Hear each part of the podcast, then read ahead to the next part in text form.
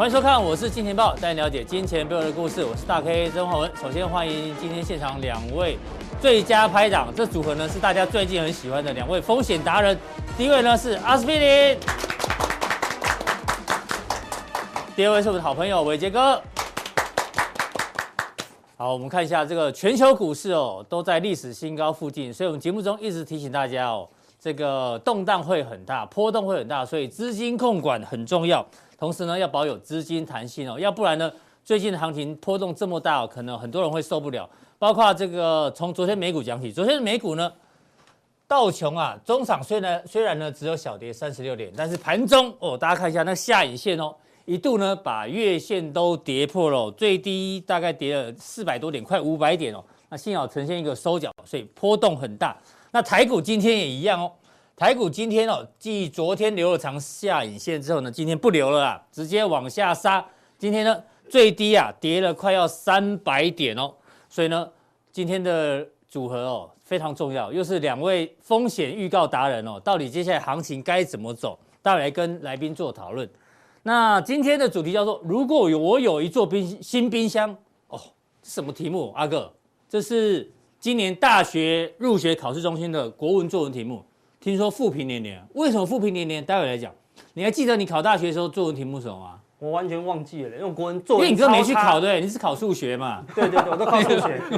国文，我记得以前考高中，所以你国文放弃还可以考到清大，那太厉害了。没没没没，如果是给我写，嗯，完全写不出来了。对，我可能只会写出它的功率是多少啊，它的容量啊，体积长乘高乘宽这样子，我们可以验证出来这样子。对对对，可能分数就超低这样子。那伟杰还记得你大学联考作文题目是什么吗？我不记得，真的大家都不记得，对，我也不记得。对，我好像记得我英英文作文的那个题目了。哦，他说 house 跟 home 的差别是什么？哦，真的哦。对，对，大概是这样。反正重点是哦，这有点冷哈，这个题目。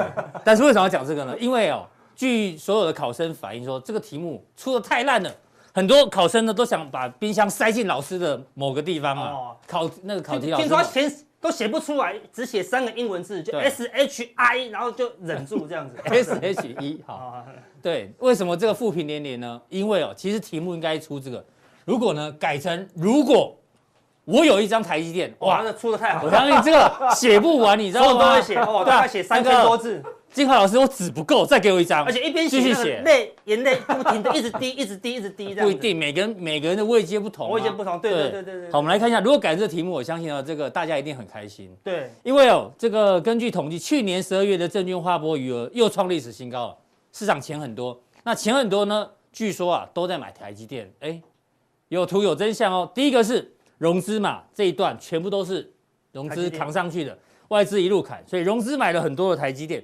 另外，另外呢，我们在今天盘中盘中有零股交易呢，成交值第一名盘中抓的也是台积电啊。今天盘中，昨天收盘后盘后的零股交易还是台积电第一名。无论如何都要买到台积电。对，怎怎么看都会看到台积电，你就知道，如果我有一张台积电这个题目出下去的话，我想一定哦会这个连场外的爸妈都赶着写一张这样子，对不对？哎呦，妈妈说，哎呦，写的。我也想来，我也想要写一张，对对，大家都想写这样子。我们开始要要不征征稿这样子，对，粉丝开始留言在那边写。如果我有一张台积电这样子，好，阿哥，那就请问你了，是对每个人如果都有台积电的话，但每个人的这个情况很不同。对，我们假设三种情境，完全不同的台积电哦。如果你是买在一百块以下，那是真的台积电。嗯，那如果你是买在三百块左右半山腰的，比较模糊的台积电。那如果你是后来才买的，哦，那可能是五百块以上才买的台积电，对对。到底这三种情况怎么样呢？待会帮我们做解读。是是是是，对，所以不同的位阶可能就是不同的台积电哦，对不对？所以不是每个地方你都可以把它当做最好的股票哦，最好的股票可能有最烂的价格哦，对，最烂的股票可能又有一个最好的价格哦。好，我们今天加强錠就跟大家讲一个股票，嗯，它。很烂的股票，很烂股票，但是可能有很好的很好的价格哦，对不对？那价格怎样才能赚钱啊？对不对？好的公司那是可以上班嘛，对不对？不好的价格有时候不能交易哦，对不对？所以我们还是要看清楚目前的一个情况啦，对不对？那我要跟大家讲一个很重要的观点呐，就是说大家在这个地方哈，在市场上追求交易，嗯，好，那每个人都觉得说，我要怎么样找到属于我自己的，你知道吗？那有个科学家哦，我们如果平常去玩水，就还沙滩玩水，那个沙一拉起来都一模一样啊，看起来都长得，就每个沙说一模一样啊，都白白亮亮的啊。事实上不是哦。如果你把它放大两百倍、三百倍，发现怎样？每一颗都不一样。哎呦，没有一颗一模一样了，全部的贝壳磨成的沙。对，每一颗都磨成不一样的一个晶体啦。嗯、所以在这个宇宙当中，我们就跟这个细沙一样，完全非常渺小，没什么了不起啊，这、嗯、没什么了不起。但是回到我们自己本身，我们每一个人都是独一无二的，好，独一无二的。所以我们说交易怎么样？它是它是艺术，对，它是艺术，它没有办法让让两个人的交易一模一样哦。你看我们这边。那么多的不是不是科学，对，它是艺术，艺术，它是艺术。每个人都只能找到属于自己的，对不对？所以你不能学我，你也不能学大 K，但是你可以参考我们的，找到属于自己的啦。你知道吗？最近我常常偶尔怎么样跟朋友去吃 buffet 啊？你知道 buffet 是台湾人最爱的哦，你知道为什么吗？因为什么都有嘛。对，什么都有哦，想吃什么就有。对，你知道吗？呃，像我们公司那个另另外一个公司的附近，然后有一间叫美福饭店，嗯，对，我们现在免费打免费打广告，打到。他们愿意抖内为止，对不对？是，他的那个晚上的 buffet 要加两千多块哦，为什么？全全部都好料。是，我就问你，如果你去吃 buffet，你第一道菜要吃什么？嗯，你会吃什么？看年纪，现在这个年纪的话，我都吃养生，都先吃青菜了，对不对？对不对？以前二十几岁都先吃最贵，先吃肉，对不对？那如果要照顺序，可能先喝汤，对不对？但是我去吃 buffet 常看到，大家每个盘子都弄得满满的嘛，对不对？你会先拿一小盘吃完再拿。第二盘还是一口气拿三盘哦，有的人喜欢全部先拿完之后再开始再开始慢慢吃，他就不要跑第二趟。然后我觉得，哎，有些人只要一盘一盘拿嘛，他每个人都不一样哦。无论多高级的 buffet 哦，我们下次应该来找个试验哦，六个人哈来吃 buffet，拿完了以后对不对？不准吃，然后呢交换，吃别人拿吃别人拿的 buffet，你知道超痛苦。超痛苦，去试试看。对啊，你去 buffet 试试看，因为那不是你你要吃的。明明是很高级的 buffet 哦，但你吃别人的好痛苦，对不对？猪脚很高级啊，但你不要吃猪脚啊，对你胆固醇过高，还逼我吃猪脚，哎，对不对？对。你又不爱吃虾子，就整盘都虾子哦。嗯。看，明明是这么好的东西，哎，但是并不是每个人都要哦，对不对？没有一个人可以接受另外一个人盘子哦，你上次去 buffet 试试看。嗯。你去沿路逛哦，我就发现没有一个人的盘子我愿意接受，你知道吗？我只愿意接受我那一盘的。你看，所以每一个人是不是这样？都是独一无二。所以说 buffet 这么红，因为每每一个人都可以找到属于自己想要的啦。排列组合，排列组合，对不对？所以每一个人都要找到属于自己的交易，你知道为什么？对，所以我们不一样。怎么了？哎，交易就是每个人都不一样，你知道为什么？这首这个是谁？这是那个大壮，大壮，大壮的一首歌啦，对不对？我们所以很久没唱歌，我们知道。用歌曲怎么样来洗涤大家最近难过的身心呢？因为这个行情好乱，非常乱。确实，之前台建狂涨的时候，你的股票都不会涨，都不会涨，对不对？最近当然开始台建狂跌，好像吓得要死，但股票好像又没有什么跌哦，对不对？所以到底要怎么样这个行情当中哈，对不对？找到属于自己的路，我们用这首歌怎么样来提醒大家，洗涤大家。对，但这次我有有备而来。我们先讲一下，对不对？像放放开手，像最近很多股票，如果你转弱了，要你放手，要你停损，很难呐，都要勇气，对不对？但是一定要执行呐，对不对？那每一次输完以后，好，我们休息，重新努力，嗯，还是可以赚钱的啦，对不对？所以每个人都不一样，好，对不对？你可能要出场，有些人可能买进哦，对不对？但我们都一样，我们都一样，一样地方，我们都有不同的跌停啊，对不对？你有买过跌停嘛？对，我有买过跌停，谁都有，人生都会，谁都会重挫啊，对不对？但是。风险控制好，对不对？最后还是可以稳定获利啊！所以用这首歌嘛，来激励大家了啊，来激励大家，在这个行情当中，激励大家一下。放开手，需要多大的勇气？看停损，你我都要仔细，更努力，只为了。我们想要的明天，多研究，多看书，好好学习。我们不一样，每一个人都有不同的交易。你想要出场，他准备迈进。我们都一样。虽然会经历不同的跌停，我们都可以每年稳定获利。看，很有感觉，真的唱的不错。有没有感觉？眼泪泪潸潸，快滴两滴啊，对不对？就是说我们都会，哎，怎么还有音乐？他要让你继续唱，然后继续唱，千万不要唱，千万不要唱。嗯，对，所以行情就是这样子，每个行情都有不同的做法了。有时候我们提供我们的做法是属于比较保守的，好，对不对？但有些人可能积极啊，对不对？你很积极的人。想要赚很多的人，你要看非差台，你知道？他每天都叫你 show hand，是三个分析师，三人都成虎，三个每天都很多、哦，对不对？嗯、无论什么情况都会做多啊，对不对？所以我们说行情，我们说台积电到底有几个问题？大家最想要知道的，对，我们一次帮大家解决。对，台积电基本面好不好？绝对没有问题啊，题非常好啊，对不对？但台积电基本面好，跟下面这两个问题有没有关系？其实一点关系都没有哦，对不对？现在可不可以买？哎。这个是大灾问嘛，对不对？嗯、我讲出来的问题，这一句话就非常复杂啊、哦，对不对？嗯、那台积电到底可不可以放？哎，那是另外两个问题哦，对不对？买跟放又不一样，又不一样啊、哦，对，所以这个问题是绝对没有问题的。台积电基本面非常好，对，是一个最好、全世界最强的公司，而且未来两年到三年可能都很好哦。嗯，但这两个问题就跟着答案不一定会一样哦，要看你怎么问哦。我们来看一下台积电可不可以买？我说可以买。哎呦，阿哥你不是看很保守吗？嗯，可以买，为什么？如果是极短线，嗯，当然可以买啊。是做极短线的人，今天买，明天卖，嗯，九点买，可能十一点就要卖，那当然可以买啊，对不对？那你如果你是做极短线的人哦，对不对？买进怎么样？防守十日线怎么样？跌破就出场，对。像昨天你可能可以买啊，嗯，今天就跌破嘛，对不对？那你今天就要出场啊，就要出场。所以你昨天可以买，那你今天就要出场啊。我说啊，阿克你说可以买，怎么今天要出场？因为是极短线啊，对不对？如果你是短线，短线，那你说昨天我就跟你讲，他，等一下，等一下，今天打下来，哎，就可以买了，对不对？你就十日线附近你就把它买进了，然后呢，跌破月线，你就再出场啊，对不对？所以，那你说我这边买的人，这边就要出场哦。那你这边出场的人，另外一个人，极短线买出场了，换短线的人买进，对不对？所以我刚才前面唱的歌一样啊，对不对？你你已经准备出场了，另外一个人要买进喽，买进，对，每一个人都不一样，你不能看他买进，他都买进了，比如你都已经卖出了，阿哥买进了。阿克买进的话，那我也买进好了，我就不出场了。所以我换我出场的时候，这大 K 又买进了，因为大 K 就找到一个融资的低点，对不对？嗯，那就你就停不完了，对不对？你的你进场，你就要照你自己的出场方式哦，对不对？所以最近怎么样？哎，短线可以进场哦，那跌破月线怎么样？还是要卖出哦。不是说一定不会跌哦，对不对？所以极短线昨天可以，但今天要卖出喽。嗯，短线的话，哎，昨天要等一下，今天可以买喽。对，那可能跌破月线还要再卖啊，对，还要再卖哦。好，那所以。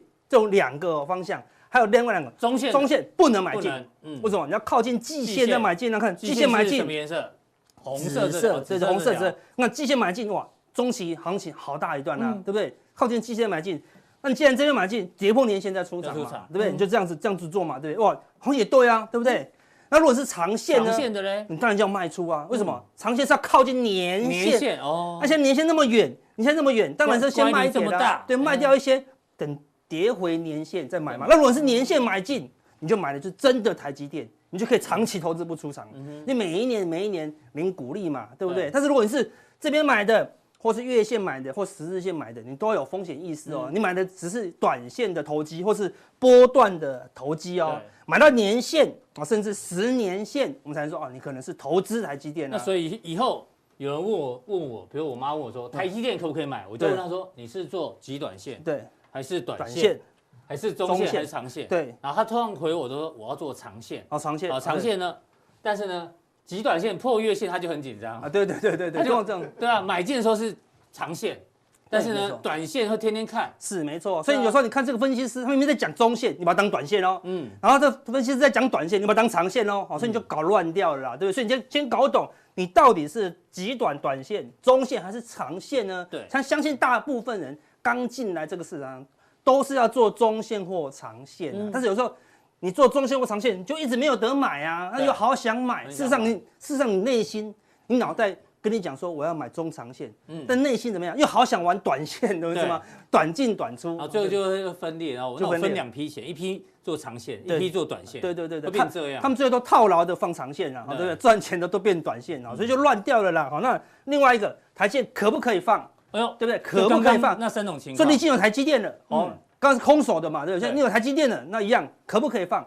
一百以下买的，我们刚才讲的是真的台积电哦，对不对？你你买了七八十块，现在每一年配那么多现金，再配个四五年就回本啦，对，当然继续放，对不对？就继续放啦，一百块以下早就回本好几好几倍了。对呀，再领个五六年就回本啦。那台积没有本钱可不可以放？当然可以放啊，对不对？最好的公司就不用管它。如果三百左右买的，我现在半是半山腰的，你现在已经赚一倍了，哎，对不对？一倍的话，台积电现金股息你要领多久？要领蛮久的哦，对不对？然后如果它跌回三百，你不是就不见了吗？对不对？所以。卖一半啊，卖一半，卖一半的话跌回来，你不是不是就可以再买一次啊？对不对？但是如果你五百以上买的，比较晚买的，基本上就不能算投资了，对不对？只能算投机啦，对不对？因为五百以上以上已经是非常嗨的啦，所以如果跌破月线，短线的一个风险会发生，你还是要出场啦，对不对？不然你套牢在台积电五百三五百块以上，一直配现金股息，现在本益比是三十倍哦，嗯。三十倍什么意思？那三十年才能回本啊！嗯、你买一个最好的公司，它赚三十年，它成为未来三十年都要第一哦。嗯，未来三十年都要第一才能回本哦，对不对？好，所以你看是不是风险比较高？所以你看可不可以放？我还要看你的位阶啊，阶对不对？嗯、所以我都不了解你，对你到底是哪一颗沙子，我都不知道，嗯、对不对？你到底是？呃，你说我有两千万的台，我有两千万的现金，跟我只有二十万的现金。你现在在回应那个网友是？啊，没有没有没有，那是他他光就赚就赚到两千万了。那既然阿哥讲了，我们就来好好聊一下那个网友。是是是是，大家有空去看一下那里有，有一个网友说他随便都赚个一千万两千万。对对啊，然后每次说阿哥一直提醒风险有什么差用？对对对对，他就我们提醒风险，他少赚两千万。我我相信你真的可能这赚了这个一两千万不容易不容易。是是是是，但是呢，我相信哦。阿哥呢一直在提醒风险，今天也许也许我不知道，也许你今天就赔了五百万。对啊，有可能啊，对啊，风险都随时在发生的。你看我们戴了熊项链以来，哎呦，我们戴熊项链隔天发生什么事？笑死！有没有看到大盘创新高？他就说啊，阿哥一戴熊项链隔天创新高，笑死！那那对，现在一口气跌了七八百点了哦，对不对？啊，你有没有跑出来说，哎，阿哥感谢一下？没有呢，对不对？我们看对了，有没有人感谢啊？对啊，因为阿哥提醒风险，我都讲很大声，很大声。但是呢，当行情真的拉回的时候，阿哥反而变得非常的腼腆。对，因为该讲的都已经讲了。对，就不用事后在那边放马后炮。对，很多人是现在才开始讲哦，我是不是跟你讲要小心，对不对？是不是跟你讲要审慎乐观？我没有讲审慎哦，有啊。那你说你都以为他乐观哦，对不对？哦，所以风险还是很重要，但重点是你的部位啦。如果说做极短线的人，如果是做很灵活的人，那你当然就不用看我们的啦，对不对？哈，所以我们来看哦，台积电最近的状况，就刚刚有讲的，融资外资外资外资拼命的卖超，对不对？然后呢？融资又拼命的增加，这状况就非常的不乐观了。因为毕竟最熟悉，哎，你是台积电的大股东哦，超级大股东哦，你是不是可以随时 call in 过去说，哎，我要找总经理，嗯，干嘛？聊聊天啊，不行吗？对，可以，可以，可以，没问题，没问题。啊，下个月你收多少？那不能讲多少了，对不对？下个月你展望多少？怎么样？可以，可以，可以一直问，可以哦，talk 一下，都可以 talk 一下，对不对？所以 talk talk 说，哦，好，没问题，挂掉，卖三万张，对不对？那你就觉得怪怪的哦，对不对？如果今天你不是请。我们阿司匹林说，我们请花旗银行首席分析师站在这边，我们点阅率要不要二十万？要哦，对不对？不一定哦，可能比你低哦，你比较高哦。但是请他来，可能要二十万才请得动他哦，对不对？那如果再请一个那个大模，哦，那请得动来可能三十万哦，对不对？然后他就跟你讲，他来这边讲半天讲，哦，我们决定卖出台积电。我说，那我请你来干嘛？你就跟我讲啦，对不对？啊，对，所以。我们都不用花那么多钱请外资，他就已经很明着跟你讲了，做给你看了，他就对台积电采采取保守的态度嘛，当然是中长期的，啊，对，说难道外资看那么多报告是看假的吗？对，但是外散户却是一直往下做承接，昨天还在低阶，对，今天一直一直跌哦，所以你说这个地方是不是台积电真正高点？我们不敢说，但是起码短线它过高的几率就降低了啦，所以它起码怎么样？要经过一段整理了，好，把这些融资怎么样洗掉？洗掉大家不爱台积电的时候，就像这里一样，从这个地方过热，洗到这里哦，这里的台积电 ADR 已经涨翻掉了，它现在就是不涨啊？为什么？就筹码的问题嘛，对不对？所以短线上筹码很乱，又乖离月季线，看这边乖离月季线这么多，三个月后就算会涨哦，就算会涨，三个月后的事情哦，是，所以就算越涨也是三个月后了，对不对？好，所以说短线上去追台积电，就是跟这个地方一样。过了两个月，你就会受不了。一定要整理了，一定要整理了啦。好，所以短线上我们说，哎，你要谨慎一些。不只是这样，它不但是拼命的去玩，它一直 Google 啦，对不对？就千万不要乱 Google 台积电。我们之前是跟大家讲的，你去 Google 阳明，你看一 Google 阳明到一百的最高点的时候，阳明就见高点，然后就回档喽。回档，最近没有人在 Google 阳明了。对，这个改去 Google 什么？Google 台积电。你去你去查，生怕漏掉任何讯息嘛。每天都检查台积电有没有新的新闻，对，有没有新的新闻？对啊，所以你看一 Google 一到一百的嘛，又过热了。它过去都没有那么热，忽然短时短时间又过热，台积电又开始回档了。所以大家可以好好去用这个 Google Trend，好不好？你就 Google Trend 去找那个搜寻热度。如果你找的股票这么热，你就要谨慎一些哦。这不是说哎，我们按两三个人就会过热，全台湾的人疯狂的在按台积电啊。所以所以不但筹码乱。讨论热度也太高，对。那另外呢，你看你去看权证的部分，老师到昨天为止哦，是这个是日盛证券一样免费，好不好？免费广告，对不对？他到时候抖内再来。礼拜上二一月二十一号上礼拜四，嗯，买了我们之前讲买了六千多万，对。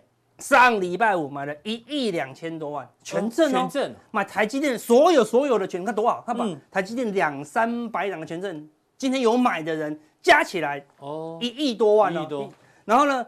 昨天礼拜一又买了一亿啊，就是三天买多少？快三亿哦，是花了三亿。我刚刚融资的没有算哦，对不对？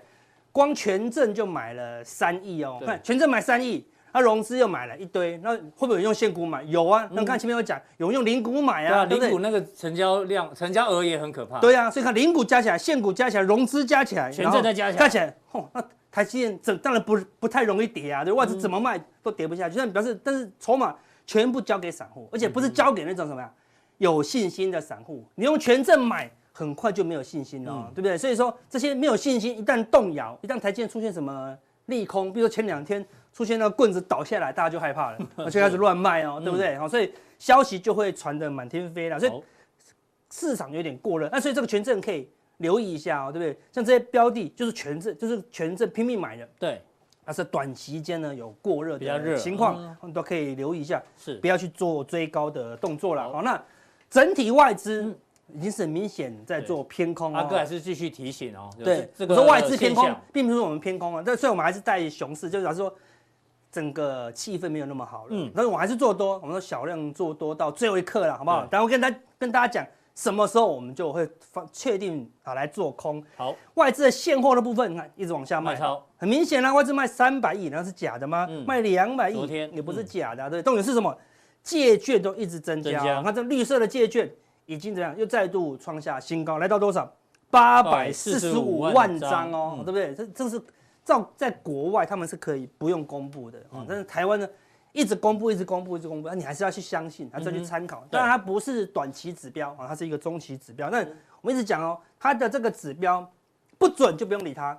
一旦大盘开始下跌的时候，你就越来越尊重哦。尤其它双手，好不好？就双手现货跟借券一边在卖超，一边在增加，你要特别小心哦，力道会比较强哦。所以这个没有转折之前都要非常小心。对，好，所以不止这个期货的部分。好，对，到到昨天两万九千口，两万九千口。今天很，今天运气，今天很还好，今天有买超三千多口。哦，今天有回补一些。对，所以不要看它破三万哦，嗯、对，就变成两万六千多了嘛。对，如果它破三万，市场会更紧张。嗯，每过一个万万字关卡，它会觉得很可怕，又又超过一个关卡了，对，对，所以拉起来。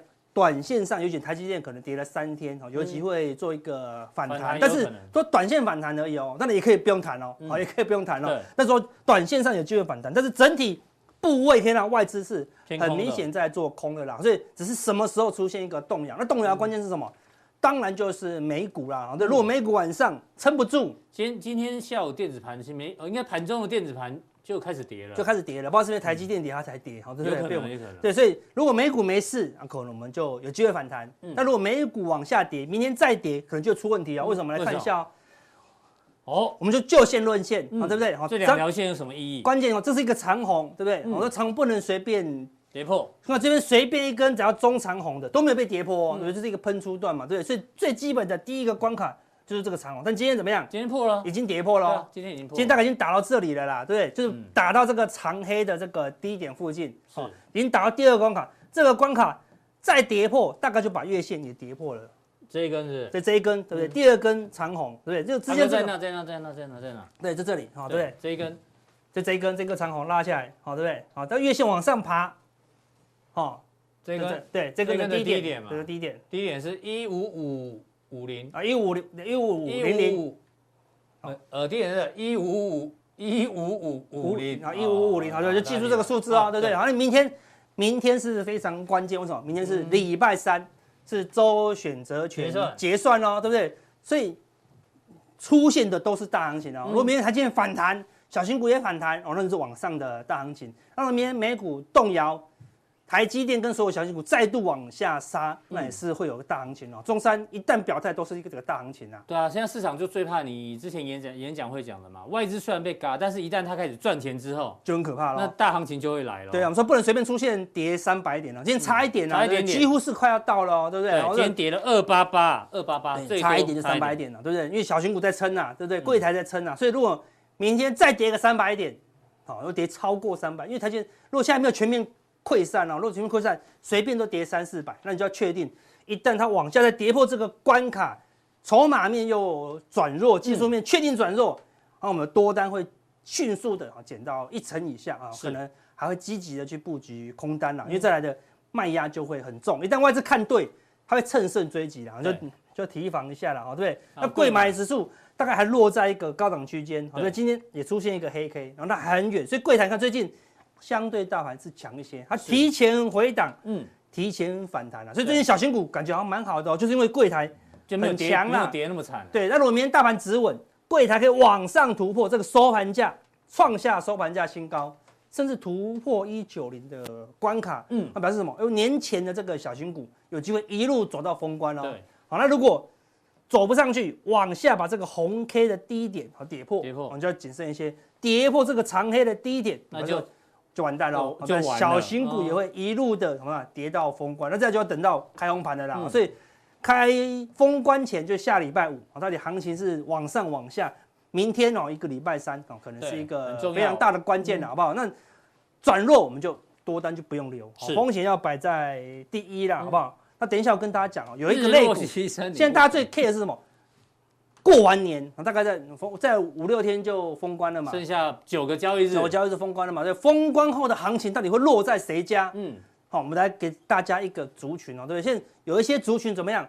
它正在日落西山，就它不红了。对，因为大家都不理它。最近两三个月最红的是什么？航运、钢铁跟台积电，对不对？那一些一些很久没有人理的时候，它是日落西山。嗯，日落西山你不赔，嗯。东山再起，你得追啊！本来本来是说东山再起，你不配啊，好、嗯、对不对？然 后就说他冷的时候你要陪他，对不对？你要注意他，好等他东山再起的时候，你才有他的持股哦，对不对？所以然后我们哪一些类股，它还在低档，但过完年后可能有点机会。好，我们加强定来跟大家做分享。好，非常谢谢阿哥哦，今天再度提醒大家，这有几个关键的价位哦，如果真的跌破带量跌破重挫的话呢，可能行情哦这个。大家要特别特别的小心。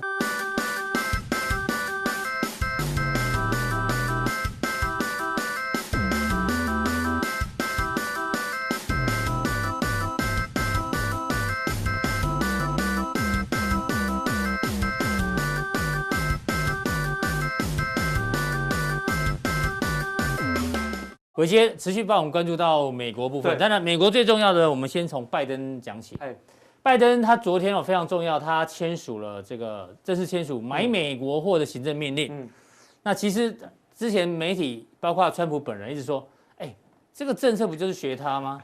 因为小编很认真哦，帮我们查出来，川普在二零一七年四月十八号的时候呢，嗯，也是他刚上任的第二年，对，就签署了买美国货，用美美国人就是在美国制造，然后用美国货。那川普呢，其实在这一次的投票之前啊，他还又在骂一次拜登说，说拜登剽窃了我的 购买美国计划，还对记者说他抄袭我。其实这很有趣哦，到底什么叫抄袭？我觉得这用字非常非常的重啊。嗯，好像川普你讲过用呃买美国货用美国人，其他人都不能讲，好像变你的。对。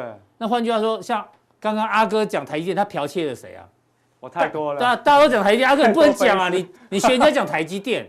啊，第一个讲台积电才能讲台积电，对不对？那张忠谋能讲台积电？没错，那大家都要剽窃。那然后一样，有人就说：“哎呦，你不能讲 K D 指标啊，那只那个只有谁可以讲？呃，只还有这种事情，才可以讲啊，对啊，对不对？因为我发现有一些网友有人说，阿哥喜欢提醒风险，太早提醒风险。啊，伟杰的看法跟某某某又一样，哎，好像有人家讲过原油伟杰就不能讲原油，对，人人家讲过黄金，伟杰不能讲黄金，这个逻辑很奇怪哦。那你去美国看啊，美国天天都有人在讲原油哦。对啊，无论是台湾谁，都是落后原油一步哦。所以我相信有一些是某人的铁粉，我们也尊重。对，但是也要尊重大家有大家的这个对于行情的看法，对对不对？是。然后待会伟杰会跟我们做报告了。那当然更重要是第二件事情是，拜登昨天哦说要把美国的政府用车全部换成电动车，哇。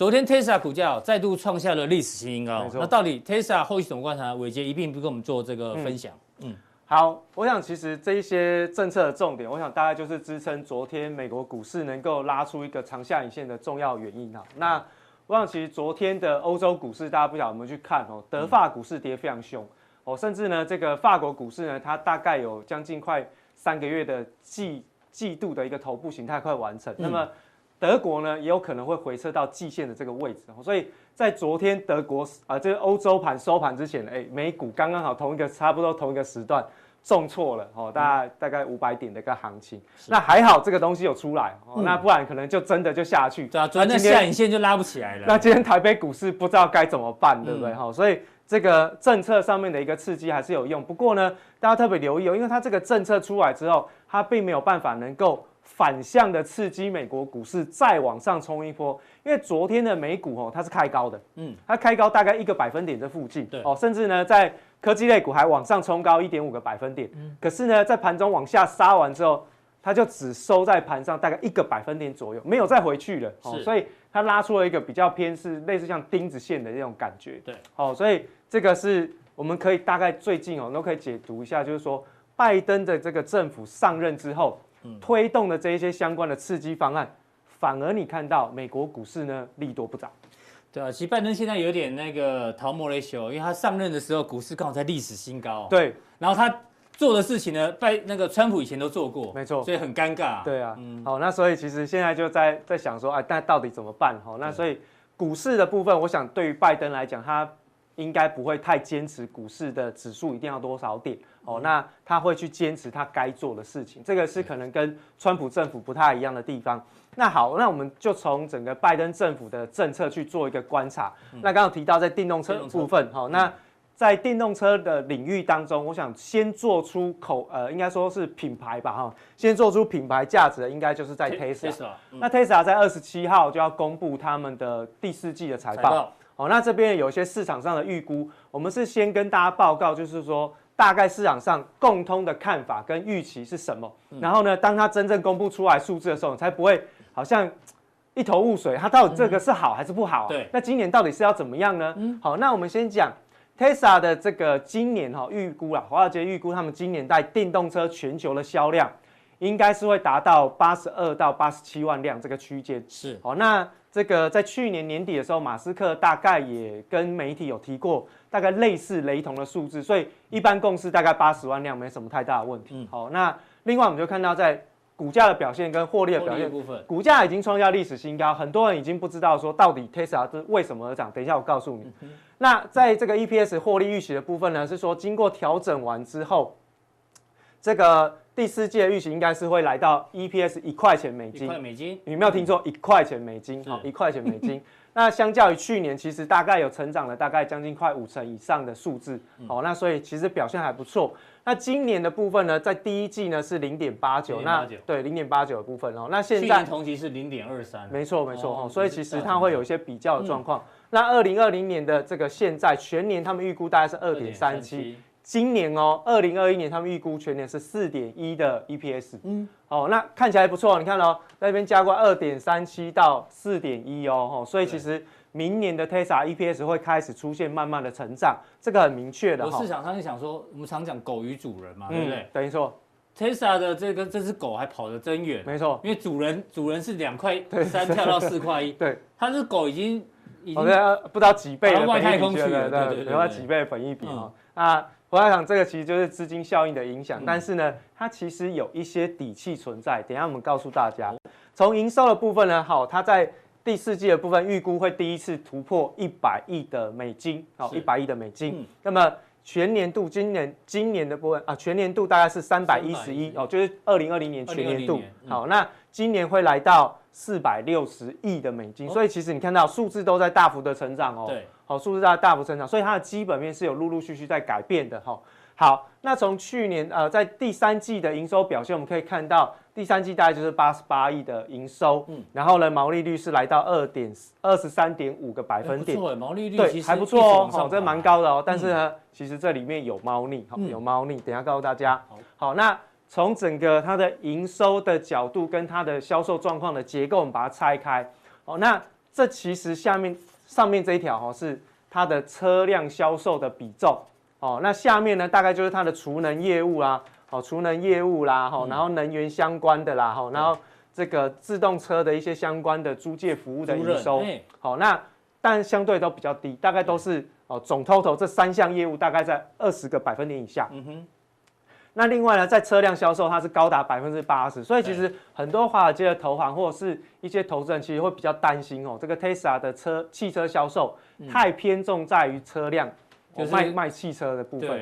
那所以呢，可能会跟着车市的景气有一些波动。是，那这个是风险啊，因为它的结构不够健全嘛。一般来说，我们都会希望说，你的公司大概会有一些。可以去做缓冲的这个营收项目，然后让你在碰到风险的时候不会产生太大的危机。就是营收要多样化，它营收完全偏重，完全就是卖卖电动车。那万一到时候政府不补贴，对，也会受到影响。好，它补贴已经已经开始缩水了嘛？好，那那所以它可慢慢会有一些影响。是。另外呢，在过去它的整个地区销售状况当中，对，如果我们用单一国家来看，它就两个国家卖最好。第一个是美国，没有问题。红色线。哦，红色线是美国。哦，那大概占。销售的比重大概是百分之五十。那黄色的黄色的这一条线呢？对啊，对不起，红色这条线呢是这个中国大陆。中国大陆哦，中国大陆急起直追哈，从今年的第呃二零二零年第一季开始急起直追，大概到目前为止占 Tesla 营收的占比是百分之三十，所以这两个地区就占了百分之八十的 Tesla 的营收。那换言之，现在目前为什么 Tesla 它在中国地区销售要冲的比较凶？那另外还有就是它在整个上海。落地生根的这个供应链在地化的这个过程当中，让它能够有成本的优势去进行降价销售。降价销售的目的就是在于冲市占。率。那你说冲市占好啦，那就算你这个汽车哦，你的电动车占中国大陆的这个市占率非常非常高，好，对它有什么好处？嗯，哦，对 Tesla 有什么？因为你降价销售啊，那你的利润不就往下掉了吗？就算你的成本再低，也是有一定的。这个门槛存在，不可能降到太低。嗯、对，你总不可能说哦，这个像过去一样，不能买一送一啊。对，没那么夸张。你总不可能说我跟以前一样，我还是可以赔钱卖，不可能，嗯、因为我现在是要成长的一个公司嘛。对。那所以呢，重点就在这里。嗯。哦，碳权交易，Tesla 的碳权交易金额的概况，从二零一二年统计到现在，在二零二零年哦，这个是到前三季而已，就已经将近快十二亿的美金。嗯。好，预估到全年度哦，累计下来会超过十五亿的美金。哦，这个是碳权交易的部分。那中间这个图呢，是这个碳交易的价格。是碳交易的价，它是用欧元计价。哦，碳交易的价格，其实你看到，有在历史新高，八年以来哈，一直在往上涨。哦，所以为什么这个 Tesla 它在它的营收获利上面，你看到的 EPS 都是碳权交易来的。嗯，所以为什么 Tesla 它可以享有这么高的本益比？它不是电动车的翘楚。它是碳权交易的翘楚，是。到目前为止，世界上汽车产业里面就两家有，一家 Tesla，另外一家是 Volvo，嗯哼，哦，就这两个公司有，所以这两个公司能够有大量的碳权。可以去销售给其他的汽车公司，嗯，甚至呢，在未来如果说整个环保意识开放，不是只有汽车产业要来跟他们买，是全世界所有的工业国家的企业都要来跟他们做交易，所以为什么 Tesla 它可以去？降价销售它的电动车，目的就是在累积碳积分。是哦，它的碳积分只要越多，基本上哦，它的 EPS 大概就很稳定。哦，成长的速度是很稳定。所以为什么说 Tesla 它在目前为止它可以享有这么高的本益比？因为碳权交易到目前为止没有一间公司有这个业务内容。也算是它独占啊，目前啊。对，目前它是第一个哦，就是第一个拥有数量最多，然后也开始进行交易的公司。是哦，所以。你看到它的这个股价一直不断创高哦，终于找到原因，碳权交易的第一人。好、哦，好，那所以啊，我们就来看，就是说国内哦，对针对于 Tesla 的一些相大家都。看 Tesla 的股价，然后来想想一想这个 Tesla 供应链，对对不对？你要想但是供应链我觉得就是说，Tesla 呢，它大部分的收入来源来自于碳权交易。哎，那你台湾的供应链跟碳权交易基本上又没有没有关系太直接的对关系啊，对啊。我想其实用一个很直观的逻辑你去想哦、嗯，Tesla 在股价在创历史新高的过程当中，国内有哪一家 Tesla 的供应链跟得上？没有。哦，就算是纯度最高的和大茂联也都没有。另外还有一个大家讨论最多的低轨卫星，哦哎，卫星，对啊，卫星大家都在吵说啊，要补强五 G 啊，低轨道啊什么的。嗯然后我们科技部长陈良基又出来喊说，哦，我们台湾供应链也好棒棒，射了两颗卫星上去。最近好像联络不上，是？对，今天早已上不回，对对对，也没办法联络，对不对？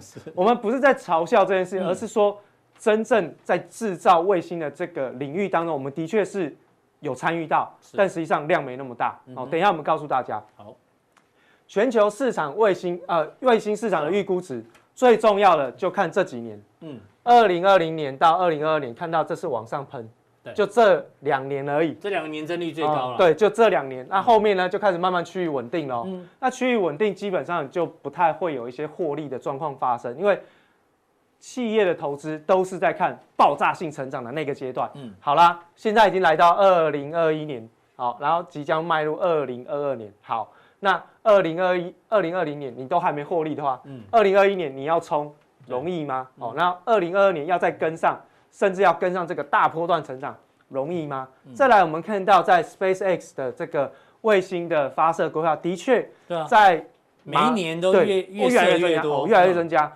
那就会变成我们的这个地球外面哦低轨道的地方就有很多太空垃圾，哦，就是对不起啊，对不起，因为这个卫星太多，那数百 G、数以百计、数以千计的卫星发射上去，有不同各种各样的功能，嗯，哦，但是呢，会不会造成环境太空垃圾的问题？其实这个后续再讲，嗯，但是这个就是你看哦，这个东西公司去做预估的都是他们自己。想呃，就是说按照他们的模型去画的，所以他们要画多少就画多少。好，那所以这个都是要等待验证，更何况它是来到二零二七年，是数量越多，不代表会增加的业务量越大。你光看到二零一九年全球卫星的这个产业四大领域营收规模的比重，嗯最重要是哪两块？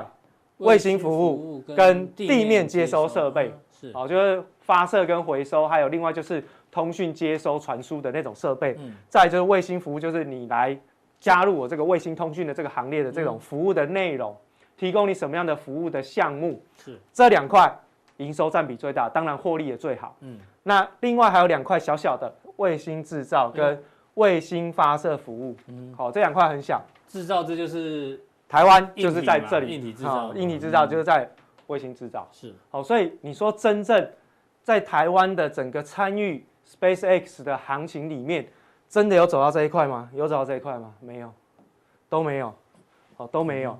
好，所以其实为什么这一块？iPhone 一样嘛，iPhone 我我们会帮忙制造啊，对但是那个那个什么 iTunes 啊，对，啊，啊，软体服务的营收啊就没有对，没有办法。然后嗯他们的整个界面平台，我们也没办法参与，对不对嗯？所以都是一样的。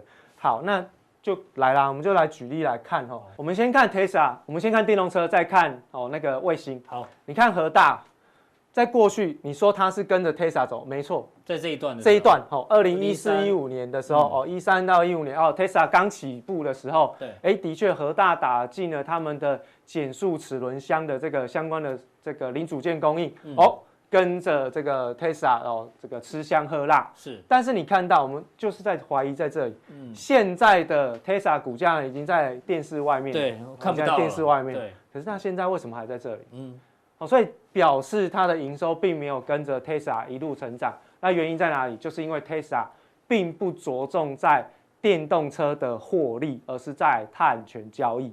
好、所以它没跟上，就变得很合理。是好，那最近似乎有一些法人的布局，那等一下我们再加强定，再告诉大家。但是我告告诉你们，就是说，现在在电动车或者是一些什么相关通讯的题材那么多，嗯因为大家都在想说什么样的题材还没发酵。跟各位讲哦，台北股市已经涨到历史高点了，任何题材没发酵，你都要怀疑它是不是真的。嗯哼，任何题材没发酵，你都要怀疑它是要不不是真的。然早就该早该涨了。如果按照媒体所告诉你的这么棒，嗯哼应该早就也创了历史新高。为什么没跟上？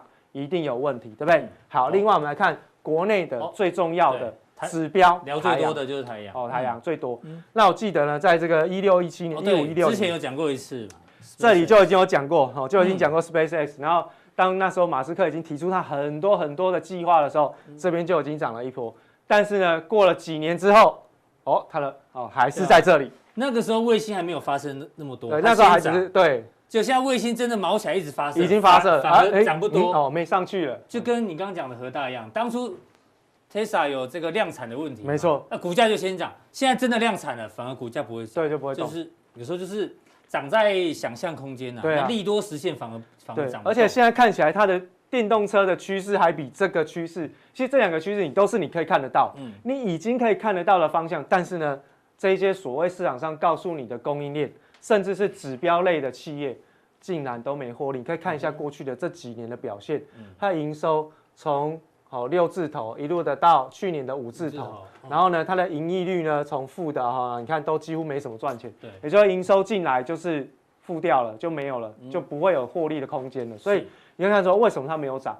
而不是说 在一五年、一六年这时候就已经切入相关的供应链，已经在研发低轨道卫星啦。照理来说应该要有营收的贡献，然后呢占。整个营收结构的比重越来越大，然后呢，推升它的整个盈利率往呃它的利率往上跑吧？哎，没有啊，没有哦，哦，所以大家在主要跟大家分享这个主题哦，就是说，当市场上在告诉你一些题材的时候，你一定要回过头去验证，尤其是这些具备有指标型意味的企业，那你就更应该去验证。如果你发现说，哎，奇怪，为什么？这个消息面好像写的好棒棒，可是它的股价呢，就是不会动，嗯，却没有什么太大的表现，甚至呢还有往下跌的风险，甚至营收也没起来。这个时候你就要稍微留意一下下，这个可能只是一个题材性的炒作，那么就有可能会有出现梦醒时分的那种失落感。所以提醒大家在看到任何题材的时候，一定要回过头去做仔细的验证。等一下我们再加强，定位进一步的告诉大家这个电动车。到底到目前为止，它的整个表现的状况，那么让大家能够知道，电动车不是不是不好，它是未来五到十年的趋势，嗯哼，这是没有错的。对，但是五到十年的趋势，它需要时间的酝酿。是，国内的电动车供应链已经不看 Tesla，那未来要看谁？短线又已经涨这么多，那到底现在整个股价到底你应该怎么去思考？等一下我们加强錠告诉大家。好，非常谢谢伟捷哦，你先帮大家来预告一下这个 Tesla 的财报呢，要公布之前呢，让大家知道一下这个概况。同时呢，就像刚刚阿哥前面讲的，台积电不是不好，重点是买在什么价位。那电动车概念股也不是不好，重点是买在什么样的一个价位哦。那今天的普通錠到这边，带更重要的加强錠马上为您送上。